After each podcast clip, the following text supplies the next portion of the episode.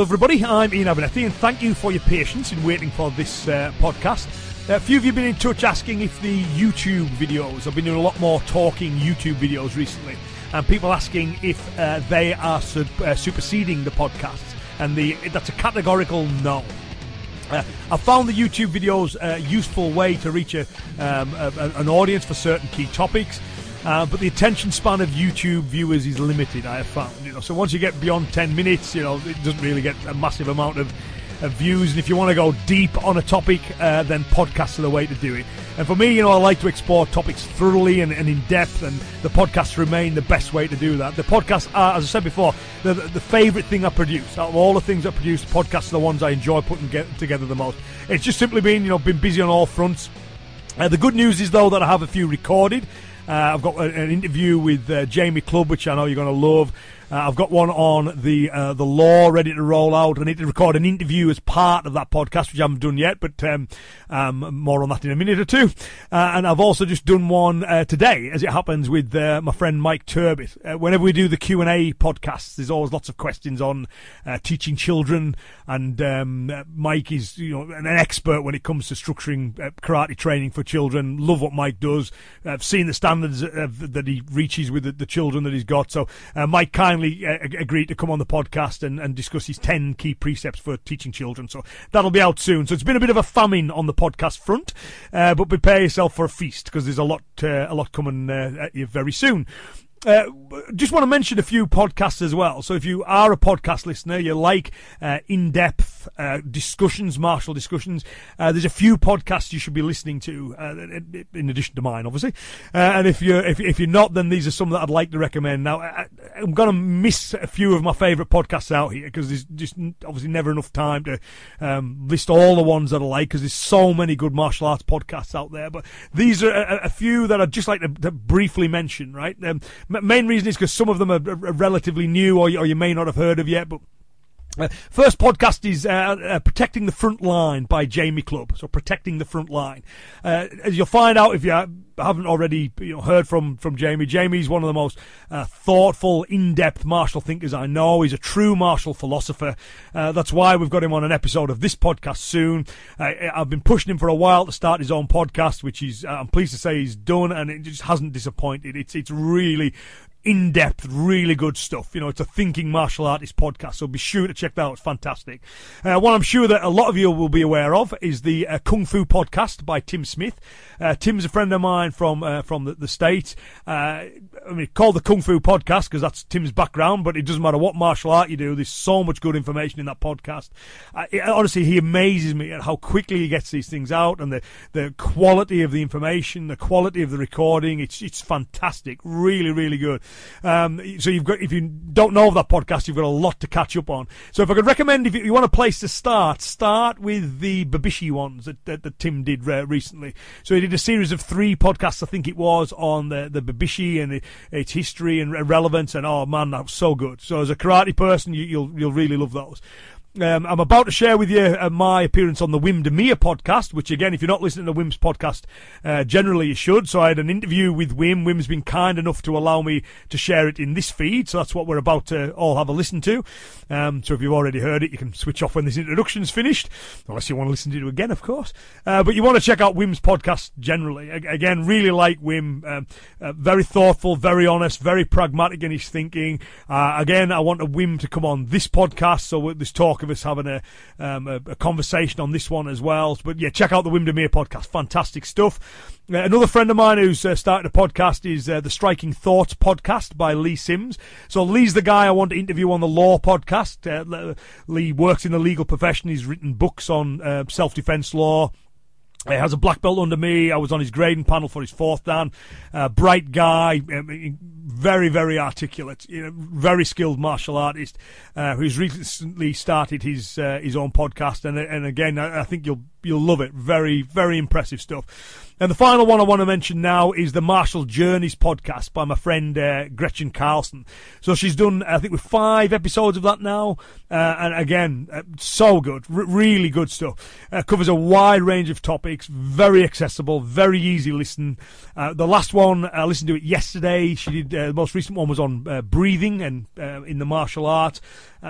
just excellent stuff, really, really good. I love the way she explains it. Um, agree with every word that she says. So that's another another one you want to be subscribing to so you don't miss out on anything. So, so yeah, and again, there's, there's loads of others, you know, you know, lots of martial arts podcasts, but these are ones, you know, at the moment, if you're not subscribers, if you haven't heard about them, uh, you definitely should be. So, Protecting the Front Line by Jamie Clubb, Kung Fu podcast by Tim Smith, uh, the Wim Demeere podcast by Wim Demeere, the Striking Thoughts podcast by Lee Sims, and the Martial Journeys podcast by Gretchen Carlson. I, I asked Gretchen if she'd do a little uh, intro for me uh, to put in this podcast, which she did. So you're going to hear that in a moment. Uh, and then after that, you will uh, hear the uh, Wim Demeere podcast. So I had a conversation with Wim, uh, covered a wide range of topics. Uh, I'm sure you'll find it interesting. Uh, so thanks very much for your support of the podcast. And I'll be back with a dedicated Iain Abernethy podcast soon. So we've got plenty recorded. Just need to get the editing done, which I hope to get done on the next few weeks. keep an eye on the feed because there'll be a lot coming at you quick and fast. All right. So thank you very much. And I'll now hand you over to Gretchen. Then I'll hand you over to Wim. This is Gretchen Carlson from the Martial Journeys podcast. If you listen to only one martial arts podcast, who am I kidding? Listen to the Iain Abernethy podcast. But if you listen to two martial arts podcasts, maybe give the Martial Journeys podcast a try.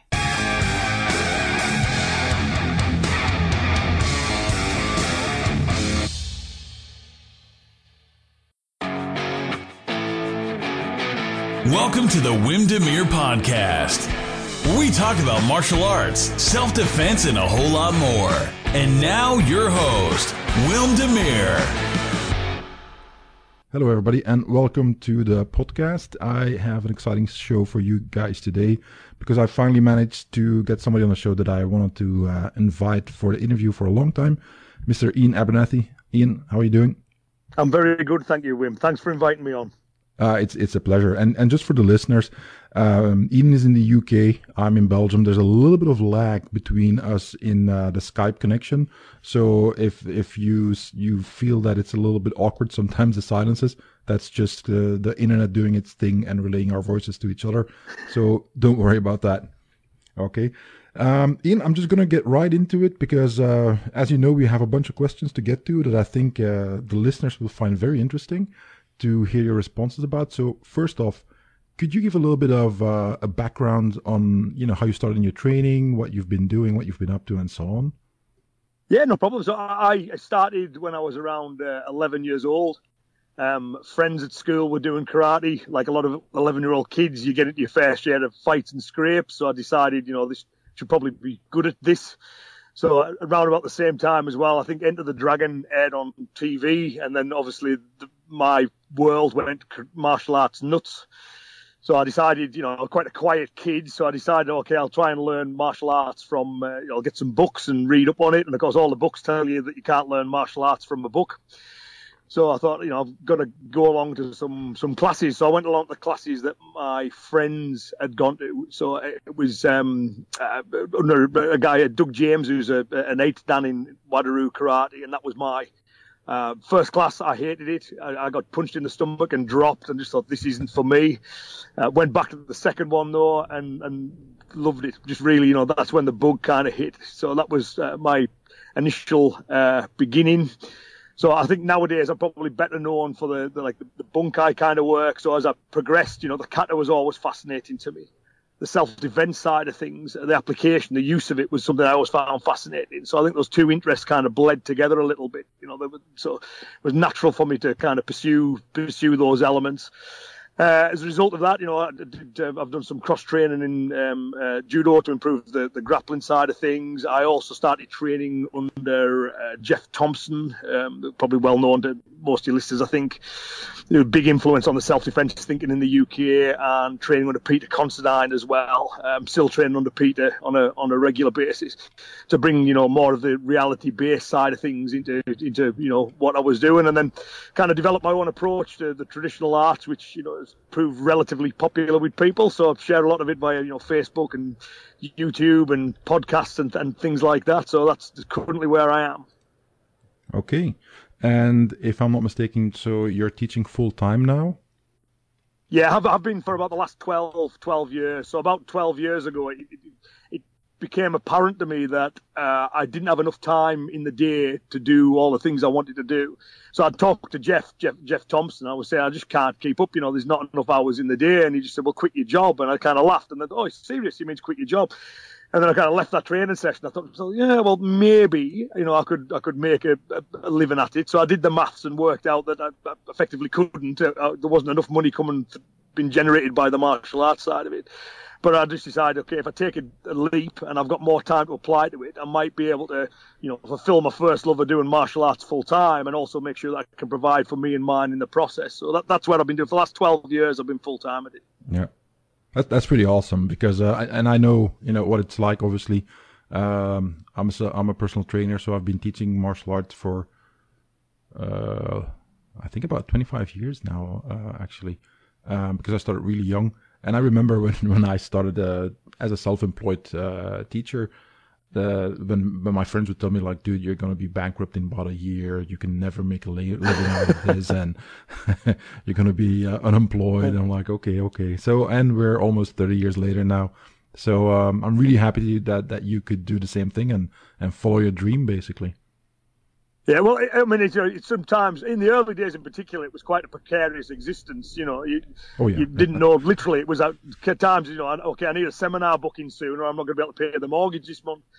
But but now, thankfully, I'm I'm, I'm lucky enough that I, I kind of I know I've got about a year's worth of, of, of, of work ahead of me, and it's you know it's it's a real joy just to spend. You know, it's it's not a great way to make money, but martial arts is a great way to spend your time. So if you can make money while you're doing it, and I can you know means that I've got more time to devote to the things that I love doing. So, yeah, no, it is. It's a, it's a, it's a, an interesting life. It's an enjoyable way to make a living. Certainly beats being an electrician anyway. Yeah, yeah, I can, I, I can only agree with that. Um, and and speaking of, so you mentioned it already, and I think that's the first topic that we we might want to tackle. Uh, so you mentioned bunkai. Could you could you explain what bunkai is for the people who aren't familiar with uh, Japanese martial arts?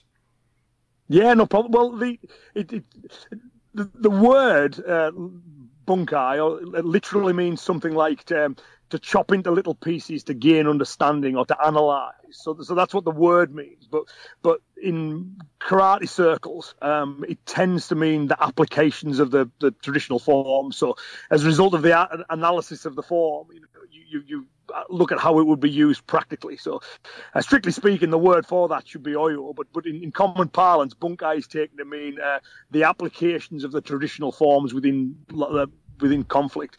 So I think for me, the way that a lot of modern karate ends up getting taught, and I think this is common to all martial arts, we, we focus on fighting uh, each other, which you know is a worthwhile and valuable pursuit in and of itself.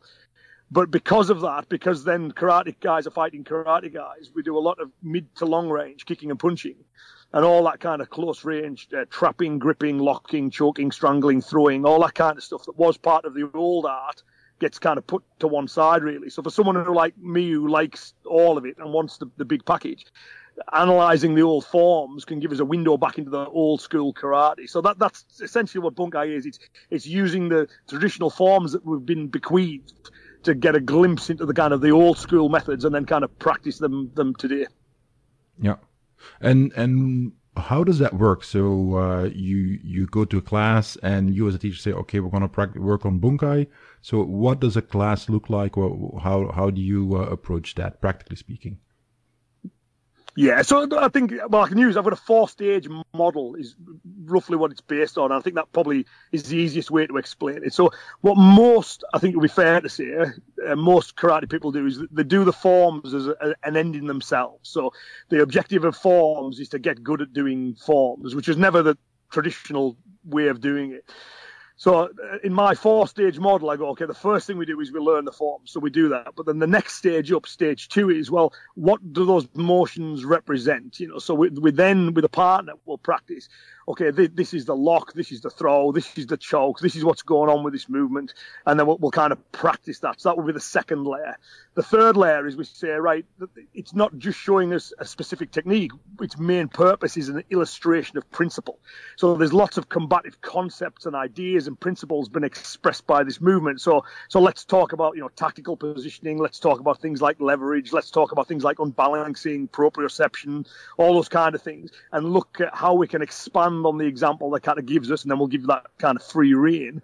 And then the fourth level is, is what I call his live experience of doing it. We'll say, well, having learnt those techniques and those combative principles and explored them, we'll now give them free rein in live practice. You know, so um, so in, in a given class, I, I tend to teach you know the forms and the partner drills um, and live and semi-live drills, they all kind of link together with kata being the, the, the central hub. So um, as a result of that, you know, people can sometimes, depending on what moment you walk into my class, it can look very different. So we can be hitting pads and that will be based on the methods of kata. We can be sparring and that will be based on the methods of kata. We can be doing floor drills and that will be based on, you know, on the methods of kata. But it's trying to get back to that kind of kata-centric approach, really. Okay, okay, it sounds good you you mentioned uh, principles. Could could you give a couple of examples of uh, principles that are that are applicable to uh, to the bunkai work you mentioned? Yeah, so so um, a good example would be um, so in in traditional karate they have a, word like embusen, and, and, that means kind of like uh, the directions that you move when you do the fl- uh, the, the the the kata. So like the floor pattern now, the common error on that, and it's even documented as an error way back in you know the 1930s, the old masters wrote, you know, don't think of it this way because it's wrong. Uh, but people tend to think, you know, that when you do a form, there's a guy attacking from the left, then there's a guy attacking from the right, you know, and it's you're in the middle as people attack you along the compass points. And that was written off as nonsense by one of the old masters. Uh, that's a, the word he uses. Is it's nonsense uh, by Kenwa Mabuni in the 1930s. What the angles in the kata are supposed to represent is the angle you assume in relation to your enemy. So whenever we're doing these movements, if a movement goes to side in the form, what it's really saying is you need to be at your enemy's side when you, you do this. So we would look at a, an example of where we, we're cutting that angles. And then to me, there's, there's two core principles that flow from that. You've got um, one is always keep the enemy in front of you, but never be in front of the enemy. So I want all of my weapons pointing at him, and I don't want his weapons pointing at me. So that, that's that's that's a principle. I try and position myself so he's on my center line, but I'm off his. And, and, another principle that we would have is that we move towards what we know and away from what we don't know.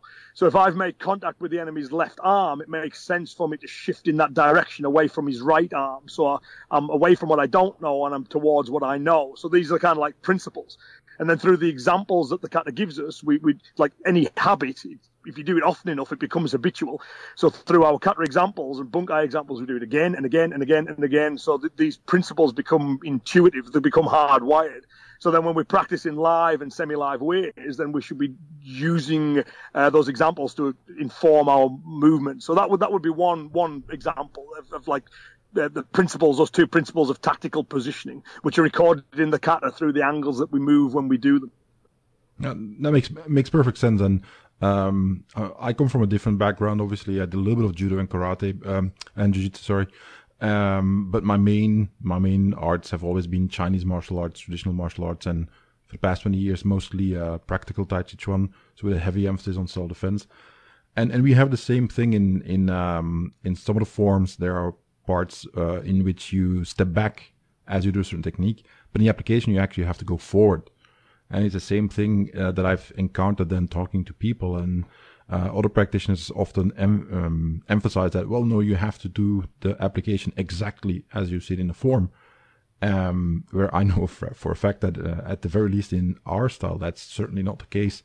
And from what I've seen in many other styles, the same thing applies. The the, the footwork uh, that you do, the the movement, the, the footwork patterns that that you can draw uh, in in a, in a diagram, if you like, doesn't necessarily represent the direction, like you said, uh, that you have to go into when you apply the technique. Yeah, no, that, that's exactly right, you know, so because you, the, I mean, again, the word bunkai is quite useful because it, it literally translates as to chop into little pieces to gain understanding. So when we're looking at the form, we've got to chop it into little pieces to understand what's going on. But you've got these these these steps in the kata that effectively link these disparate sections together. So I call them linking steps. The, the foot movement itself has no uh, direct combative application. It's just combining two unrelated sequences, if you like. And then also what most karate forms tend to do, they go so far forwards, turn round and come back the other way. And, and, a common question I get asked is, well, what's the meaning of the turn? And I said, well, the meaning of the turn is that the sensei that designed this form couldn't afford a bigger dojo. He was going to run into the wall if he carried on moving. So he just turns around and goes back in the opposite direction. So I call it the, you know, sensei couldn't afford a bigger dojo turn, you know. So not all of them are directly combative. It's when you chop them into little pieces and say, well, okay, what's the arm position? What's the body shift? What's the angle I'm in? So yeah, I'm sure it's, it, I mean, it's, to me, it's, it's, I would see this as being. I mean, I have no experience of Tai Chi, but I would I would imagine it would have to be the same because you're limited to how you can yeah. construct a, a, a, solo form and record these things. You know, so they're bound to have some common principles. You would think. Yeah, there's actually a quite fun uh, story about that um, in Tai Chi circles, where if I'm not if I'm not, if I'm if I don't misremember, it's about a, uh, a sword form, and at a certain point there's a jump backwards and uh, one of the students asks his teacher, Well, why do we jump backwards? And the teacher didn't have an answer. So he goes to his teacher. He doesn't know. He goes to his teacher. And this goes on for a little while, obviously, until uh, they can't go back anymore because the teacher passed away. But his wife is still alive. So they ask her, Do you know why we do that jump backwards? He says, It's very easy. Do you remember where we used to live? And we trained there in, in that room. It was very small. So instead of my husband actually stabbing the sword into a wall every time he did that, that part of the form, everybody jumped back and they jumped back because you could quickly then move on to the rest of the form. And um. I've I've seen this many times, stuff like that in uh, in my own style with with uh, practitioners that have interpreted things very differently from uh, the way they were taught, um, and in and, and in many other styles as well, obviously. But it's actually for us, it's a, a part of the tradition. Is called true transmission, and and true transmission means that you pass on the art correctly while not holding back information or not just interpreting it any any way you like uh, because then stuff gets lost or you might actually break the system and turn it turn it into something that it was never meant to be and and that kind of leads me into my next question so um I'm guessing I, I haven't kept up, but I'm guessing that you you might have gotten some critique from some traditionalists every now and then. Is that fair to say? It, it, it, it has happened, yes. okay. Uh, so I, I want to just let you talk a little bit about that. So how, how do you, I'm, I'm sure a bunch of traditional traditionalists will, will then say, well, no, he's uh, completely misinterpreting this and, and you shouldn't do that to the forms and you cannot change them. You have to keep them the way they are and pass them through the ages into time and blah, blah, blah. How do you react to that? What, what's your stance on this? Well, the, the way the way that I um, well, I think you've got two kinds of traditionalists. I think you, have got what a true traditionalists, in my view, and then what pseudo traditionalists. Um, so I would regard myself as a traditionalist, even though others may may may not. And my the way that I tend to deal with it is, is, is any um, conversation about that is I, I, tend to quote the past masters back at them.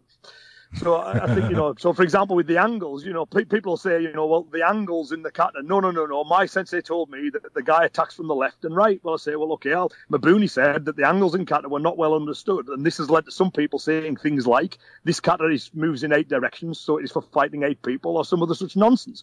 So I go, that's Mabuni saying that. That's the founder of Shitoryu. So, so I, I tend not to argue it from my own kind of position. I just said this is what the old masters said. And as regard that change, there's like Gichin Funakoshi, who's you know regarded as you know the father of modern karate. Um, he said um, the, the, the world changes, times change, and obviously martial arts must change too. You know, they, they had built into it this idea of um, sensible, balanced, you know, kind of evolution was was in there. So, yeah, that, that's the way I tend to do it. Is you know, when if you look at traditional, you know, it means adhering to a long established procedure. So my argument would be, well, the longer the procedure has been established, the more traditional it is. So if I can quote back to you what the masters were saying, you know, 80, 90, 100, 200 years ago, if you're talking to me what they've done since 1960s onwards, that's not traditional or not as as traditional. You know. No, that that makes perfect sense. And I think you, you, you hit a really important point here mentioning that change is is an integral part of uh, of traditional martial arts. Um, I, I, have a friend, uh, a dear friend, who, who practices a, a, a very traditional style, um, and and they have it actually built in into their procedures on on on adapting to changing times, adapting to how different people fight, uh, and and so on. And and uh, for instance, um, just to give you an example, what we have nowadays when uh, when when you look back in time, um, over here in the West, in Europe, and so on, um, Asian martial arts weren't all that big, and we had but we had a strong um, tradition of boxing and wrestling. More boxing here in Europe maybe than wrestling. In the US, it might have been a little bit uh, the opposite, or more even. Uh, but that is what a lot mm. of hmm. people would consider to be fighting or self-defense. And then we have martial arts that, that become a little bit more prevalent here. And then that becomes a little bit more ingrained here in, in, in for instance, the Netherlands. You had a huge influx of uh, Muay Thai and kickboxing practitioners. So that changed public perception a little bit.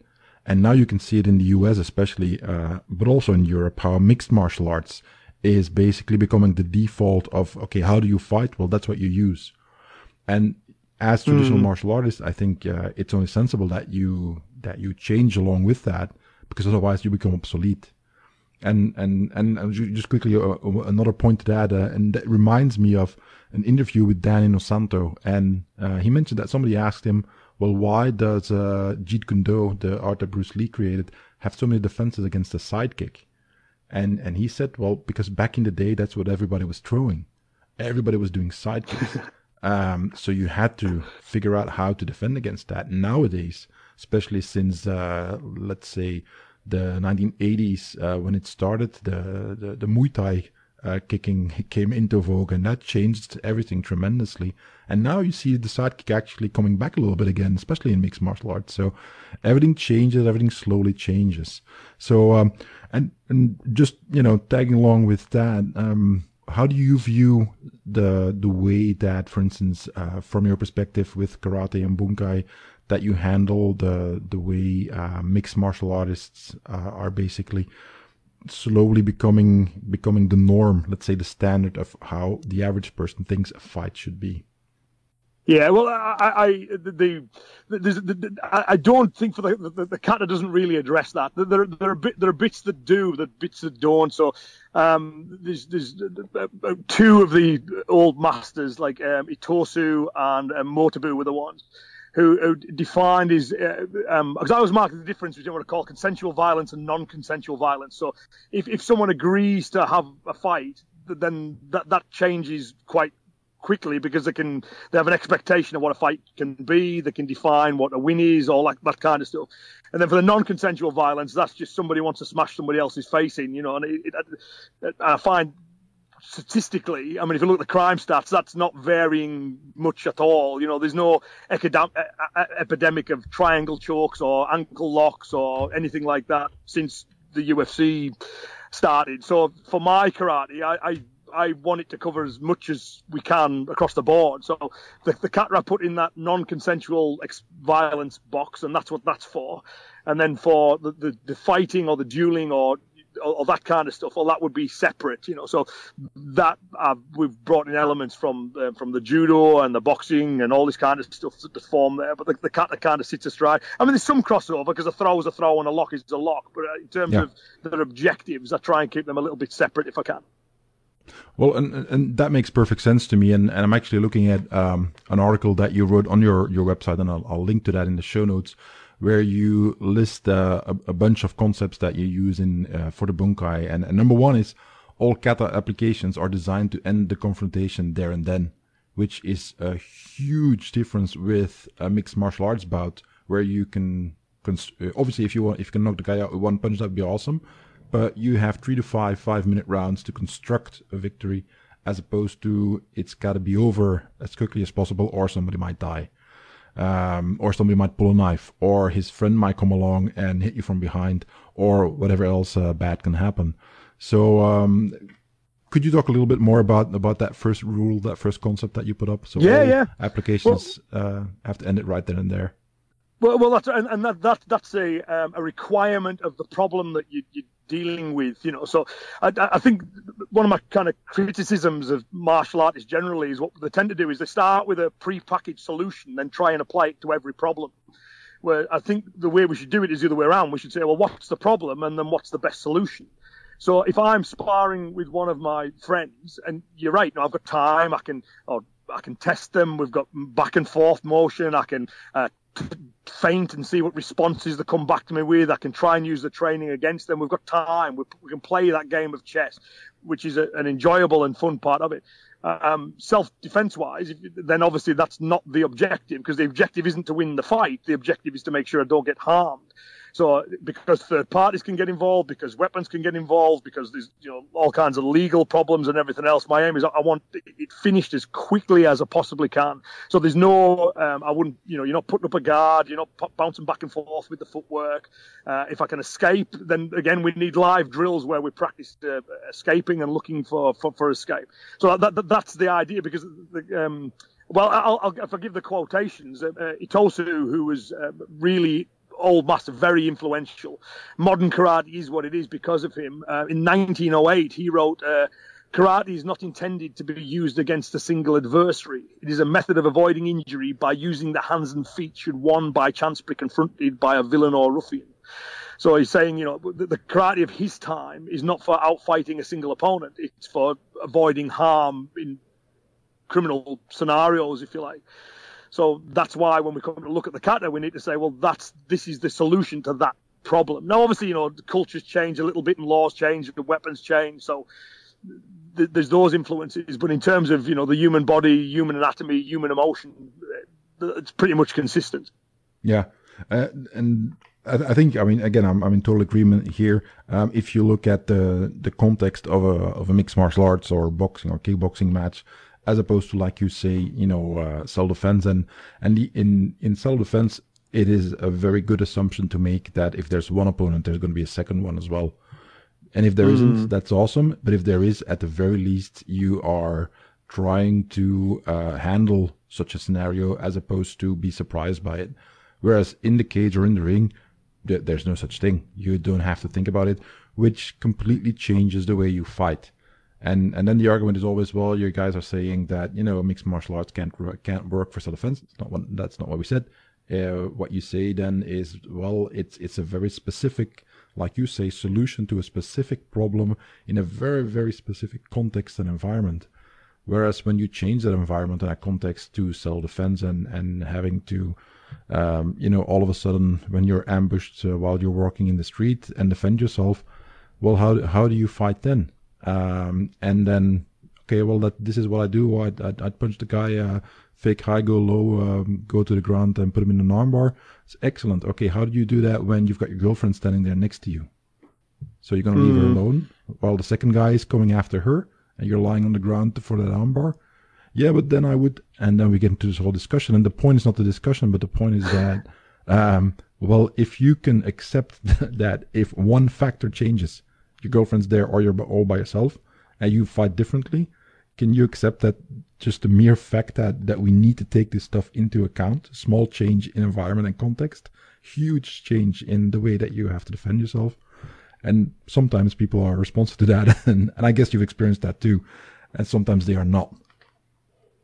Yeah, well, and I think yeah, and I get that because I think sometimes what what what you've just said and what I say, and people like us say, is yeah, the, the, optimum solution will depend on the specific nature of the problem, and you need to carefully define the problem, otherwise your solution will be wrong.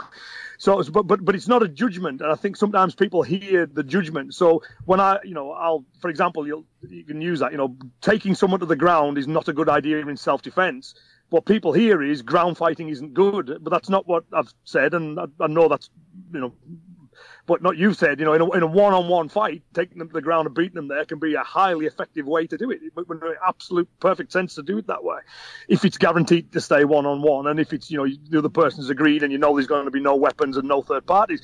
But if, if these things are a possibility, we need to factor them. And I think if martial artists were were, were um, open to this, what would happen is we'd all say, right, self defense is going to look pretty much the same for every single martial artist because we've got similar you know the same problem, so we end up fi- coming to similar solutions. And then from there, we can you know judo guys want to find out who's the best thrower, and punchers want to find uh, boxers want to find out who's the best puncher, and you can explore all of that and have great fun doing it. But we can just kind of focus on that self-defense box. Not everything needs to have relevance to self-defense to have value either. You know, I do loads of things that have no value to self-defense at all, but but I still find them massively enjoyable and massively rewarding.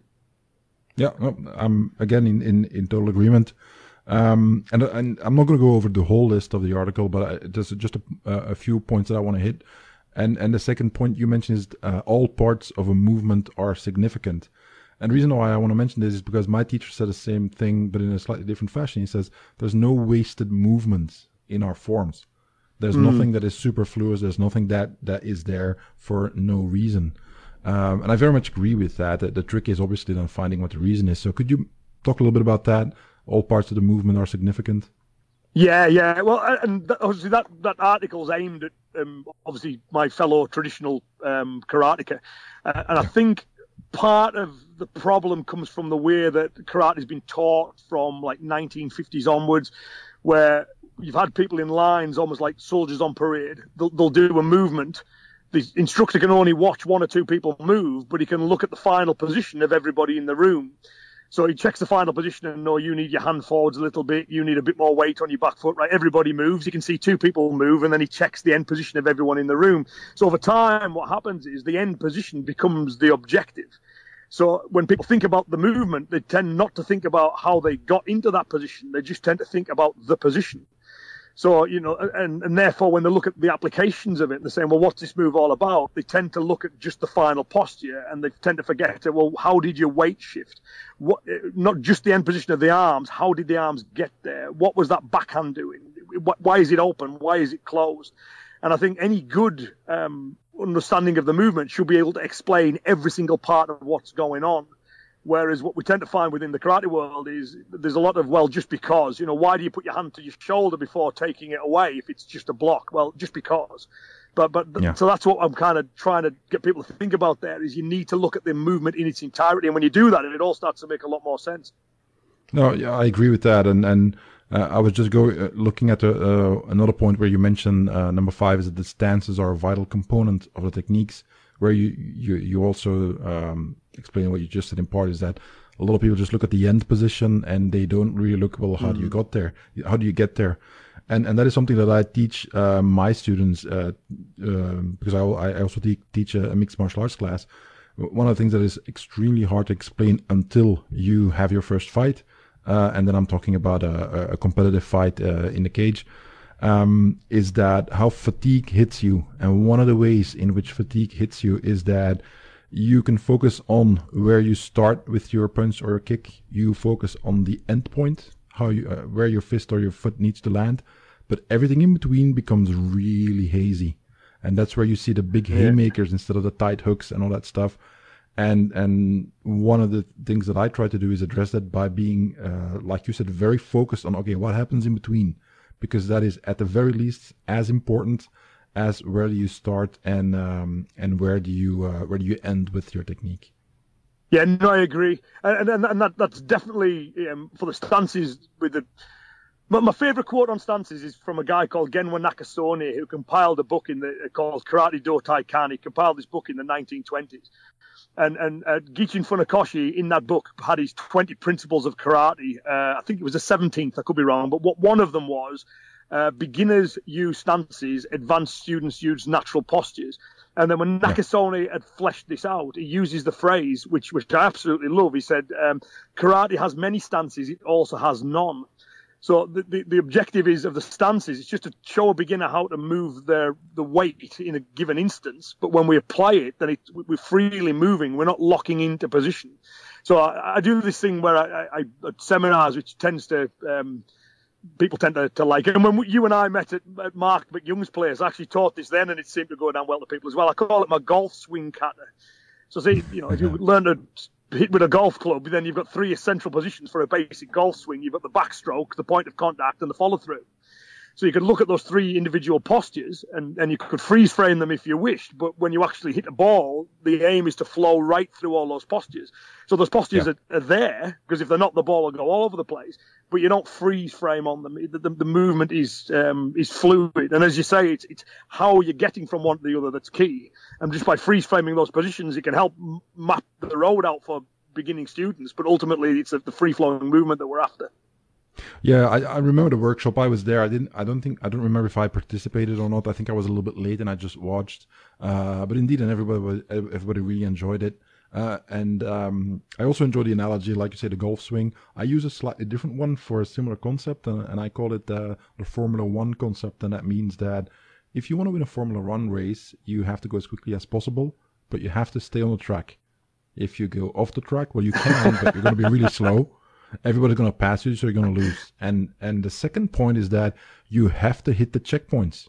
You have to pass underneath um, the, the the checkpoint so that that that it's still valid uh, and then we can me- they can measure your time. And for us in the forms it's very similar. You have to stay on the road uh, because that's uh, and the road is curvy and sometimes you slow down sometimes you speed up but you have to hit the checkpoint every single time or it doesn't count you get disqualified. And the checkpoint for us is the end posture. But the whole point is that okay you don't stop at the checkpoint. You, you can go you can blast right through it at, at top speed but you have to get there. And and one of the key things that, that you see students do and i'm sure when you teach kata it's the same thing is that they cut movements off to get to the next one. And and and Yes. as a result the form becomes really bad because and if and then they do the opposite thing they pause way too long at the at the the, the end point and then it becomes stilted and stiff Yeah, that's a brilliant analogy. I'm stealing that. go ahead go right ahead That's really good. Yeah, no, I agree with that completely. It works well. I like that a lot. Yeah. Okay. Well, um, is there is there anything else that you want to mention regarding the bunkai and your approach to that? I think we covered quite a bit of ground. Um, is there anything that you know? I, you have a bunch of DVDs um, and and other material and books out and, and so on. So I'll, I'll put a link in the show notes uh, or on your website. But is there, for instance, like one of the videos or books? What would you recommend people who want to start uh, learning your approach to bunkai? Where where can they start? uh, which which products would you uh, recommend? I know this is hard to do because people ask that of me also, and it's hard to say. Well, start with this one because they're they're obviously all great. But Yeah. Where should they start? Do you think? Well, I, I, th- I think um, it, well, it obviously depends on what style, what forms they do, but, but I think the best place, if people are totally new to this and, and have, have, have, have no kind of um, experience of this at all, I have a free uh, ebook uh, on my website called An Introduction to Applied Karate. That if people sign up to the newsletter, it, it gives them it for free. Because that, that includes the, the points that we've been talking about and it explains the four stage model and, and stuff. So I wrote it I don't know what it is now, 10, 12 years ago, but but it, it's still a kind of good um, overview of the approach. So I'd, I'd start there if I was people. Just if they go to my uh, Iain Abernethy, I A I N, iainabernethy.com, and sign up for the newsletter, they'll they'll get that free uh, ebook, and that that's probably the best place for people totally new to it to begin. Okay. Well, I just looked that up and I I made a note for uh, including that in the show notes. So that that's great. And then people can you know get a get a good sense of uh, how to get started. All right, that's excellent. Anything else you want to add? No, no, no. I, think that um, I think that uh, we've covered those topics quite nicely. I think. Okay, excellent. Uh, I agree. Well, if um, one we've done that, so what I'd like to do is, is move on to uh, the Q and A part. So uh, I opened up the questions, as I tend to do. Uh, first of all, of, of course, to my Patreon supporters, uh, but also of my on my Facebook page. So I'm gonna I'm just gonna shoot and uh, and we'll see um, we'll see how far we get. Um, first one is one of my patrons, uh, Jacob Holly. He asks, "What of your work would you recommend to martial artists not practicing karate?" For instance, uh, Jacob is like like I am a practitioner of Tai Chi Chuan. We also have a kata, uh, a form, but it's quite different. So, is there anything of your work that you could recommend for people like us or people from other styles? Yeah, I, I, I'll probably again I'll point people to, towards that that free ebook again. I think just to get the kind of overview. Uh, and, and if that seems all elementary and self-explanatory, I, I did a, a, a DVD a, few years ago called uh, Beyond Bunkai, which looks at the applications of, of Naihanchi Tekki, but it's done in a semi-live way. Which means that when I start moving, I have no idea what my training partner is going to do, what he's going to permit, what he's going to kill, and I have to flow to the right part of the kata. So I think a, a, good illustration of um, on that DVD, you'll see the solo form, you'll see the techniques, but you'll see how we can drill it in, in live ways as well. So that would be a good kind of overview and give you an idea of how rough and ready traditional karate should look when it's when it's applied. So I, I'll probably head, head for that one. The Beyond Bunkai. There's a YouTube channel as well, of course, Practical Kata Bunkai, and there's there's just any amount of stuff on there. I think it's 200 plus videos. So there's that would be a good place for people to have an explore and see what takes the takes the fancy on there as well. Okay, that, that sounds really good. All right, then moving on uh, to the, the next question. That one is from uh, Wiebe Lindemann. Uh, asked actually three questions, but we have a bunch to go through. So Wiebe, I'm sorry, but I'm just going to pick one. Um, and I really wanted to ask you this one. Uh, I'll read it first. So it's about time management. Wiebe says, My day is full, yet somehow it doesn't seem efficient. Uh, any advice is welcome, uh, both from uh, Iain's current life as a karate teacher, uh, but also family man in your previous life, working uh, as an electrician, job planning, life planning, how to get a job done properly, do the dishes, make your bed, and so on, all that stuff. You've you've got a very hectic life, and and I wanted to ask you this question because many of the listeners do not appreciate how hard you work because you put out a ton of content, a lot of content, and consistently over the years, and that takes a lot of preparation, a lot of work. Just making videos sometimes, and you know what it's like. I mean. Uh, the the angle is mm. off, the lighting is off, something goes wrong on a computer, and you have to start from scratch. Writing writing books, writing articles, it, it it's a lot of work. So how do you plan your life? Uh, so you've got good time management, so you can do all that, and obviously also you know, uh, you know, have have a personal life as well. Yeah, I, I am just so in the interest of full disclosure, I'll, I'll and I, I, am probably not the world's most organized man. Um, so I, I, I, tend to work long hours, and I'm pretty sure that I'm not working as efficiently as as, as I, I could. Uh, but my mantra, the one I try, and I don't always follow to it, but but, but it, it, was a friend of mine who told me this, and I just thought that's that's genius. Whereas he, he used to say, uh, first things first, second things never. And I thought, yeah, that's that's the way to do it. So what, what I tend to do is, okay, what needs done now? What's the most important thing that needs done now? Right, everything else can wait. I'm going to do that thing. When that thing's done, right, what's the first most important thing I can do now? So th- there's always, you know, priorities. So I've got like I'm, I know there's 80 odd emails sitting in my inbox that haven't been answered for about a fortnight because I've been busy doing other things. I, I've got I'm behind on, on quite a few things, but um, this morning I had a couple of tasks that I needed to do, so they're the first things. They're, they're what gets done, and I'll get to everything else when when when I get to it. And it's the same when it comes to spending time with the with the family as well. So um, like once we've, we've finished this, you know, I'm going to go for a meal with the family. I'm going to have a night with them because that's the most important thing to do at that point in time. So uh, there's there's th- edit, videos that need edited, and there's podcasts that need edited, and there's articles that need written. But at that point, the most important thing is uh, spending time with Becky and Evie. So so so that's what I'm going to do. So that's that's how I try and do it. But I'm, I would hate to give the impression that I'm some kind of well-oiled, super slick machine. because uh, that's that's not that's that's not the way it is. I I, I am sure I, again work very long hours. I'm sure I'm not that efficient. Um, uh, people who train with me regularly tell you that I'm, i can be quite forgetful and I need reminded about things a, an awful lot. But um, I've got high work ethic and I try and prioritize to what needs done at that given moment. And that's that's probably the only worthwhile advice I could give on that. No, it's quite good, and and, and I'll uh, I'll I'll uh, um, cop to the same thing that I'm I'm I'm also not by far not the most organized person in the world. My girlfriend will attest to that because she actually is, and and I drive her nuts sometimes.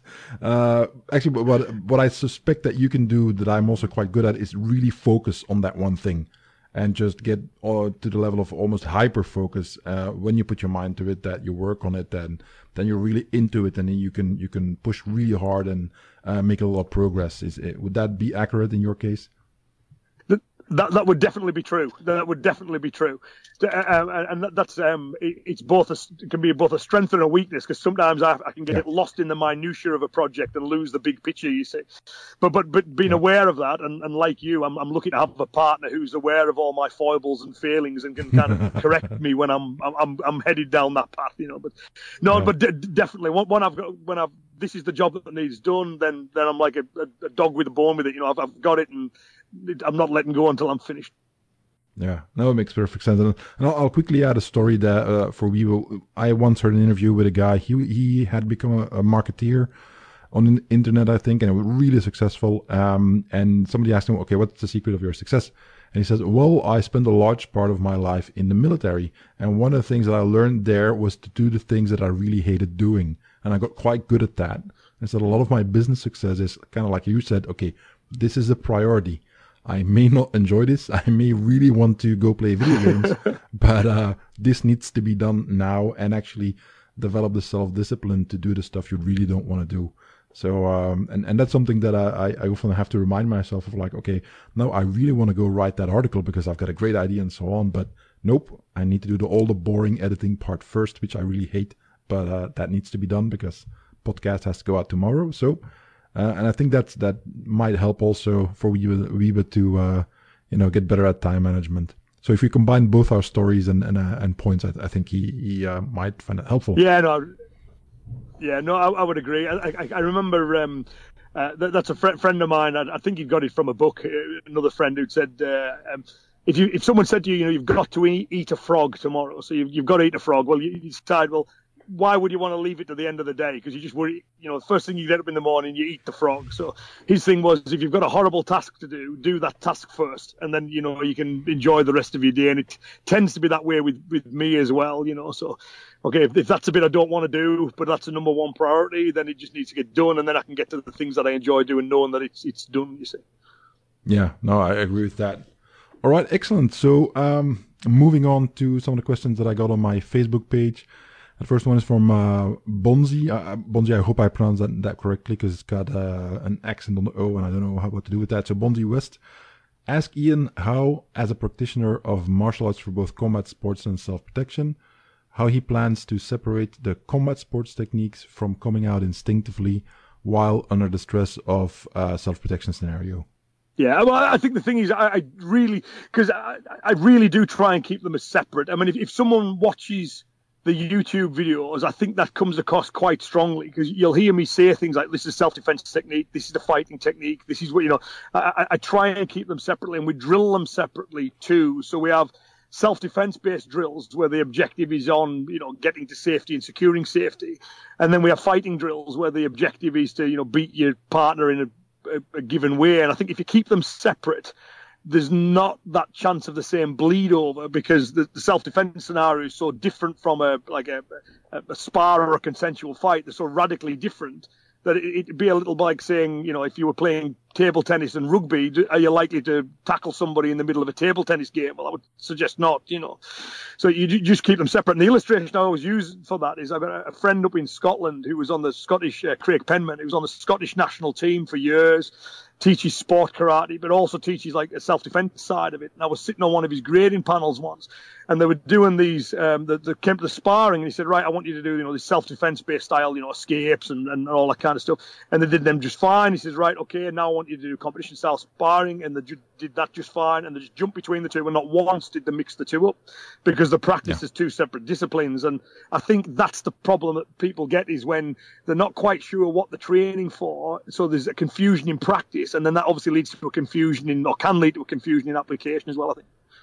Yeah, I I, agree with that. That, that that's uh, something that I also get at because I teach uh, both a traditional self-defense oriented uh, martial art, and my second class is a mixed martial art class, which is purely purely competition, and and uh, it, it's true you you have to separate them. Uh, I always separated my self-defense and traditional styles from whatever combat sport that I was uh, I was training in, whether it was uh, Sanshou Sanda back in the day, uh, Muay Thai, kickboxing, and so on. I, I saw this as a completely different discipline. There's a lot of overlap, obviously, but it's like you say, it's it's you have to separate the two. So, mm-hmm. like you said earlier uh, during the during the interview, is that you you focus on the problem first, and then you you figure out, okay, what do I need to f- to fix that problem or to handle it, as opposed to looking at which tool do I have, and I really really want to use this tool, even though it doesn't really fit the problem um, which which is you know that doesn't make sense. But okay, moving on. Next question uh, is from Animesh Ghosh, and he asks, how gross motor skills and fine motor skills correlate in terms of bunkai practice. Yeah, I, I think, um, but most of the motions that will survive um, stress, a gross motor movements as well. So we can have fun learning finite little skills for the, the art of it but but in, in terms of application, it's those those gross motor movements that are going to be key. But uh, so from the the kata perspective and the bunkai perspective, what we're trying to do is it's those gross motor skills, those big movements that we're looking at. We're trying to get them as efficient as we can when we do them. So um, we don't mean when I say gross motor skills, I don't mean clumsy movements. I mean, it's like a, running is a gross motor movement, but if you look at the running technique of an Olympic athlete, that's far greater than it is when I, you know, plod along the road. So we, are trying to get the, the highest level of skill possible. And, and the idea is to try and build a bit of slack into the system. So the, the, my instructor, main instructor, always used to say, you know, try and get your technique to be a 10 out of 10, because in reality, it's probably going to drop to a six. If it's already a six, it's going to drop to a one or two, or the, the realms of unworking. So we, are trying to get really efficient gross motor movements in training, so that when we add in the stress, you know, it's still there and it's still functional, even though obviously it won't be as refined due to all the variables we've just introduced. Yeah. No, makes makes perfect sense. Uh, okay, I'll move on, and this is uh, the final question. So this one is from uh, Thomas Milbrot, and he asks, uh, in the areas of self-defense training, but also defensive tactics, tactics, traditional martial arts often get criticized for not considering the adrenal stress response. So, what would your thoughts thoughts be on that? Uh, how do you think was this addressed uh, back in the day when the traditional systems were created, or do you have any sources? For the way of training looked at uh, in in the old days, uh, as opposed to the more recent uh, interpretations. So, how do traditional yeah, well, arts handle that? Go ahead. Yeah, well, I think that they, they, definitely back in the past didn't understand it as well as we do today. You know, so um, the the level of science we've got, the understanding of the hormonal system, the way the body responds to stress has been studied in great depth. And, and of course, in the modern world, that information is widely communicated and widely distributed. So, I, I, I, I, if the old masters were alive today, then they'd be looking at this material that we've got nowadays and trying to, to work it in. So, and I would agree with the observation that most traditional martial artists don't consider it. So, I mean, so here in the, the UK during the 1990s, you know, two of my main instructors, you know, Geoff Thompson and Peter Consterdine, they, they, they wrote about this extensively, you know, the, the need to do it. And then what happened is, people just started playing it lip service. So they'd say, oh, you know, yeah, and don't forget about the effects of fear, but they still weren't studying it to any sufficient depth. So I would say that problem still exists in, you know, the way people practice, even though they might give it a little bit of, of lip service now, you know. So, so that would definitely something we want to be thinking about. Definitely something we want to consider. The old masters didn't understand it as well as we do today because we've got the better science. However, when we look back at the old the, the, stuff that the old masters used to train about, they'll talk about you know uh, uh, mindset, the idea of uh, they did a lot of live drills. Funakoshi, the father father of modern karate, talks about practicing escaping from groups um, when he was a kid in Okinawa. You know, doing live drills, kicking and punching one another, fighting to unconsciousness or submission is what he said. And he said, he says, I can think of no better way than this to learn to defend against multiple opponents. So, so back in the day, you know, they, they, they were doing uh, practices that would in, in, introduce stress and, and would, as, as, close as safety would permit, replicate um, uh, live scenarios. But I think in terms of their scientific understanding of what was going on and how we can most efficiently train for that, I think we've superseded that and we should acknowledge that, I think. Yeah, I, agree with that. I, I think it's, uh, you, you mentioned it really, really well is that um, like you said, Funakoshi training to to fight your way out of a group, and and which is basically stress inoculation training. You get used to the chaotic environment of uh, of a multiple opponent scenario, and and uh, deal with it. but uh, you know, win or, or fail doesn't matter. But you you deal with it, you work with it, and and try to uh, try to find solutions within the art that, that you practiced. Um, the the the other thing that I would add to that is is that times were different back then. Uh, we live in a, in an age where violence is looked at as something really really bad, uh, and uh, mm. I'm, I'm, not going to call it positive side, but you know, uh, if we can agree that everybody has a right to live, then I think the logical conclusion is that everybody has a right to defend his own life, which means that using violence to defend yourself should be an integral part of it. Um, but we live in a society in the West where this is not really accepted anymore, and, and you say you hear the whole uh, the whole thing of violence never solved anything, which is complete nonsense. Because if you've got a somebody coming at you to to gut you with a knife, well, violence is going to solve it. not singing "Kumbaya" at the campfire, but I digress.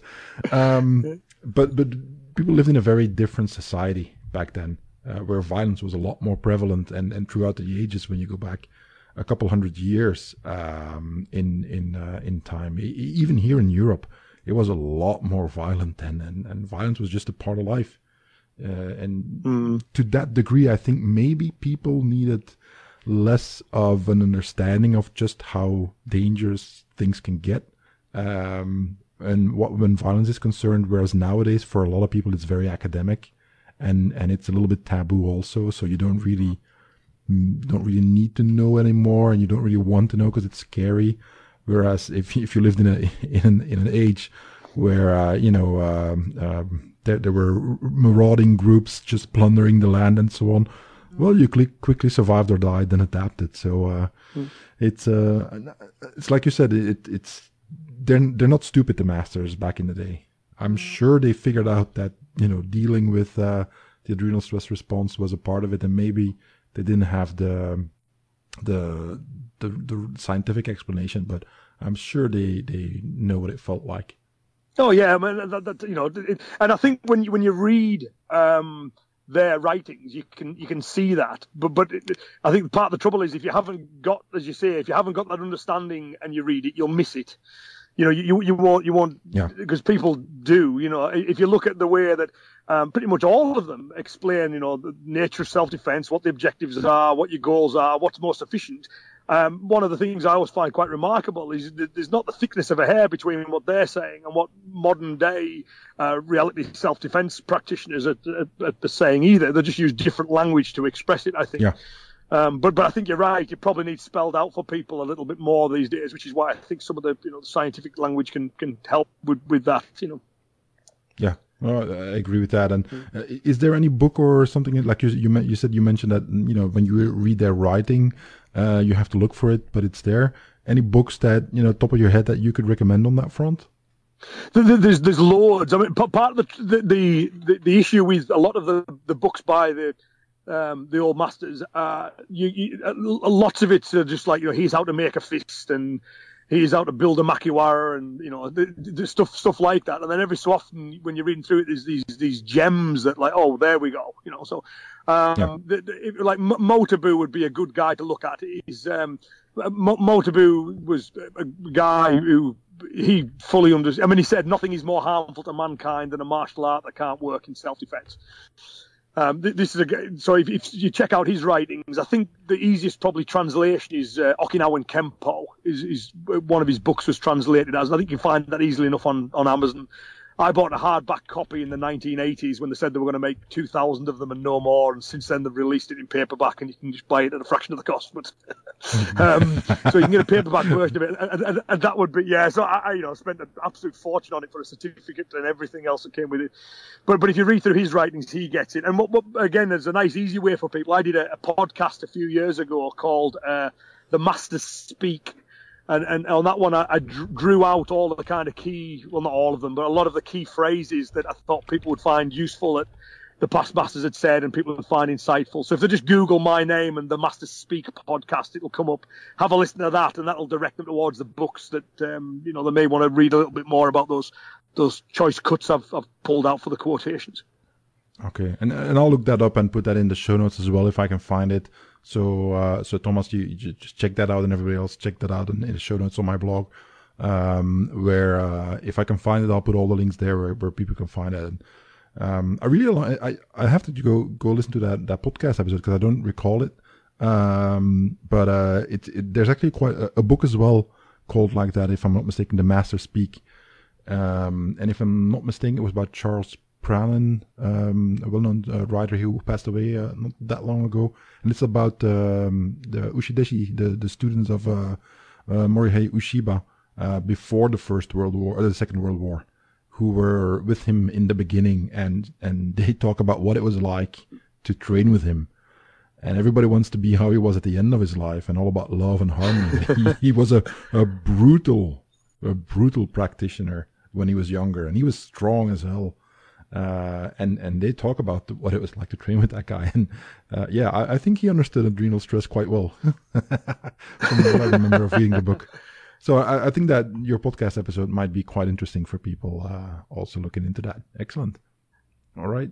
Um, well, uh, before we wrap it up, Iain, um, what are you working on right now? What do you you got any upcoming books, videos, um, events, uh, anything that you you you want to mention? Yeah, well, I, I yeah, I've um, main um, project. I've, I've got a, a series of um, DVDs uh, that I'm working on. The first one's already out. The second two will be out soon on the uh, throws and takedowns of of old school karate. So I, I've broken them up by throws that lift, throws that block the path of legs, and throws that disrupt posture.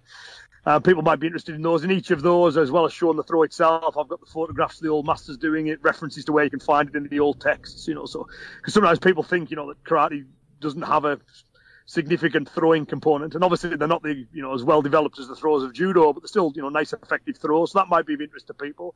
And my main project, which has been an ongoing project, is my uh, my app. So there's an Iain Abernethy app which people will be able to find via the you know Google Play or, or the App Store. Um, and I add to that each week. I'm really proud of that because there's just this. I mean, I don't believe it's possible to, for people to watch all the videos that are on there. I don't think there'd be enough hours in the day. So we just every week we had something new to it, and we've you know all categorized, you know, for pad drills and fitness conditioning drills and kind of bunkai drills, general concepts, all this kind of stuff, so people can scroll through it and loads and loads of videos on it. So that's been a labour of love for about 18 months now, and I'm you know really really proud of that. So that's that's one of the main projects at the moment.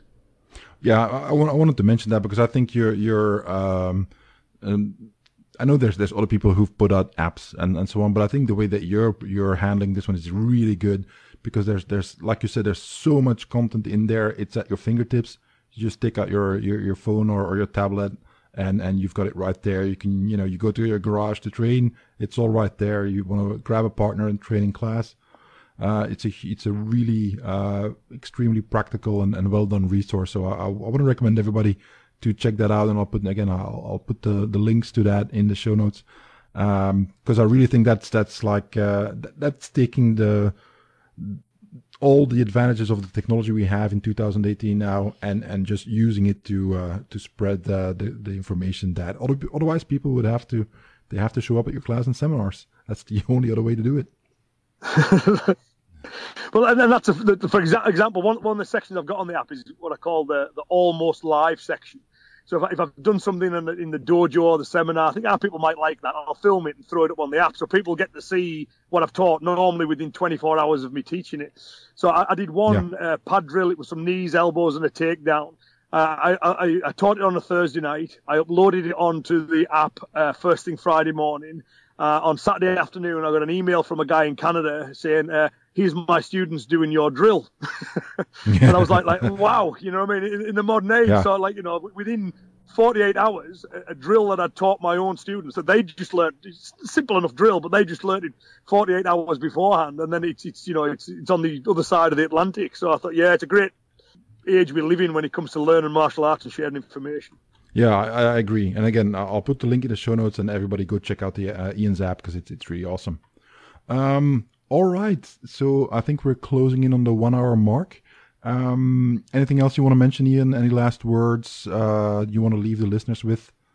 No, no, no. Just, just, just. Obviously, thank you for the opportunity to uh, to talk. It's nice to talk to you. And I hope there's something in that that's of interest. If, if people have any questions around it, or there's anything that, that they would like more clarity on, my, my email address is uh, Iain, spelled I A I N, at Iain, spelled the same way, Abernethy, A B E R N E T H Y dot com. So if it's Iain at Abernethy dot com, and if I can help, I'll be, be happy to do so. Okay, and and um, are there any other ways that people can contact you, uh, your site or Facebook page, or what what would work best for you? Yeah, so there's, um, uh, but basically, like uh, on, um, F- Facebook, it's um, uh, uh, facebook.com forward slash Iain Abernethy. Uh, Twitter, I'm at Iain Abernethy. Instagram is at Iain Abernethy. Uh, and the website is uh, either iainabernethy.com or iainabernethy.co.uk. It'll take you to the same place. So that there, there, there are lots of things, you know, lots of ways that people can can get in touch. And if what I do is of interest, there's lots of ways that they can just, you know, follow one of those and they'll, they'll get to see all the stuff that we're, we're putting out, you know. Okay, excellent. Uh, again, I'll, I'll, link to all that uh, in the show notes so people can go there, there directly. All right. Well, uh, Iain, I want to thank you very much for your time. Uh, I know you've got a lot of stuff to do, but I really appreciate appreciate the time you took to, uh, uh you know, be on the podcast and answer all the questions. Um, I hope we can do this again sometime in the future, uh, and uh, I'm, I'm, sure I'll, get quite a lot of reactions on on all the answers that you gave to the people who asked the questions. So, so, so thank you again. Yeah, my pleasure. Loved it. Yeah, speak soon.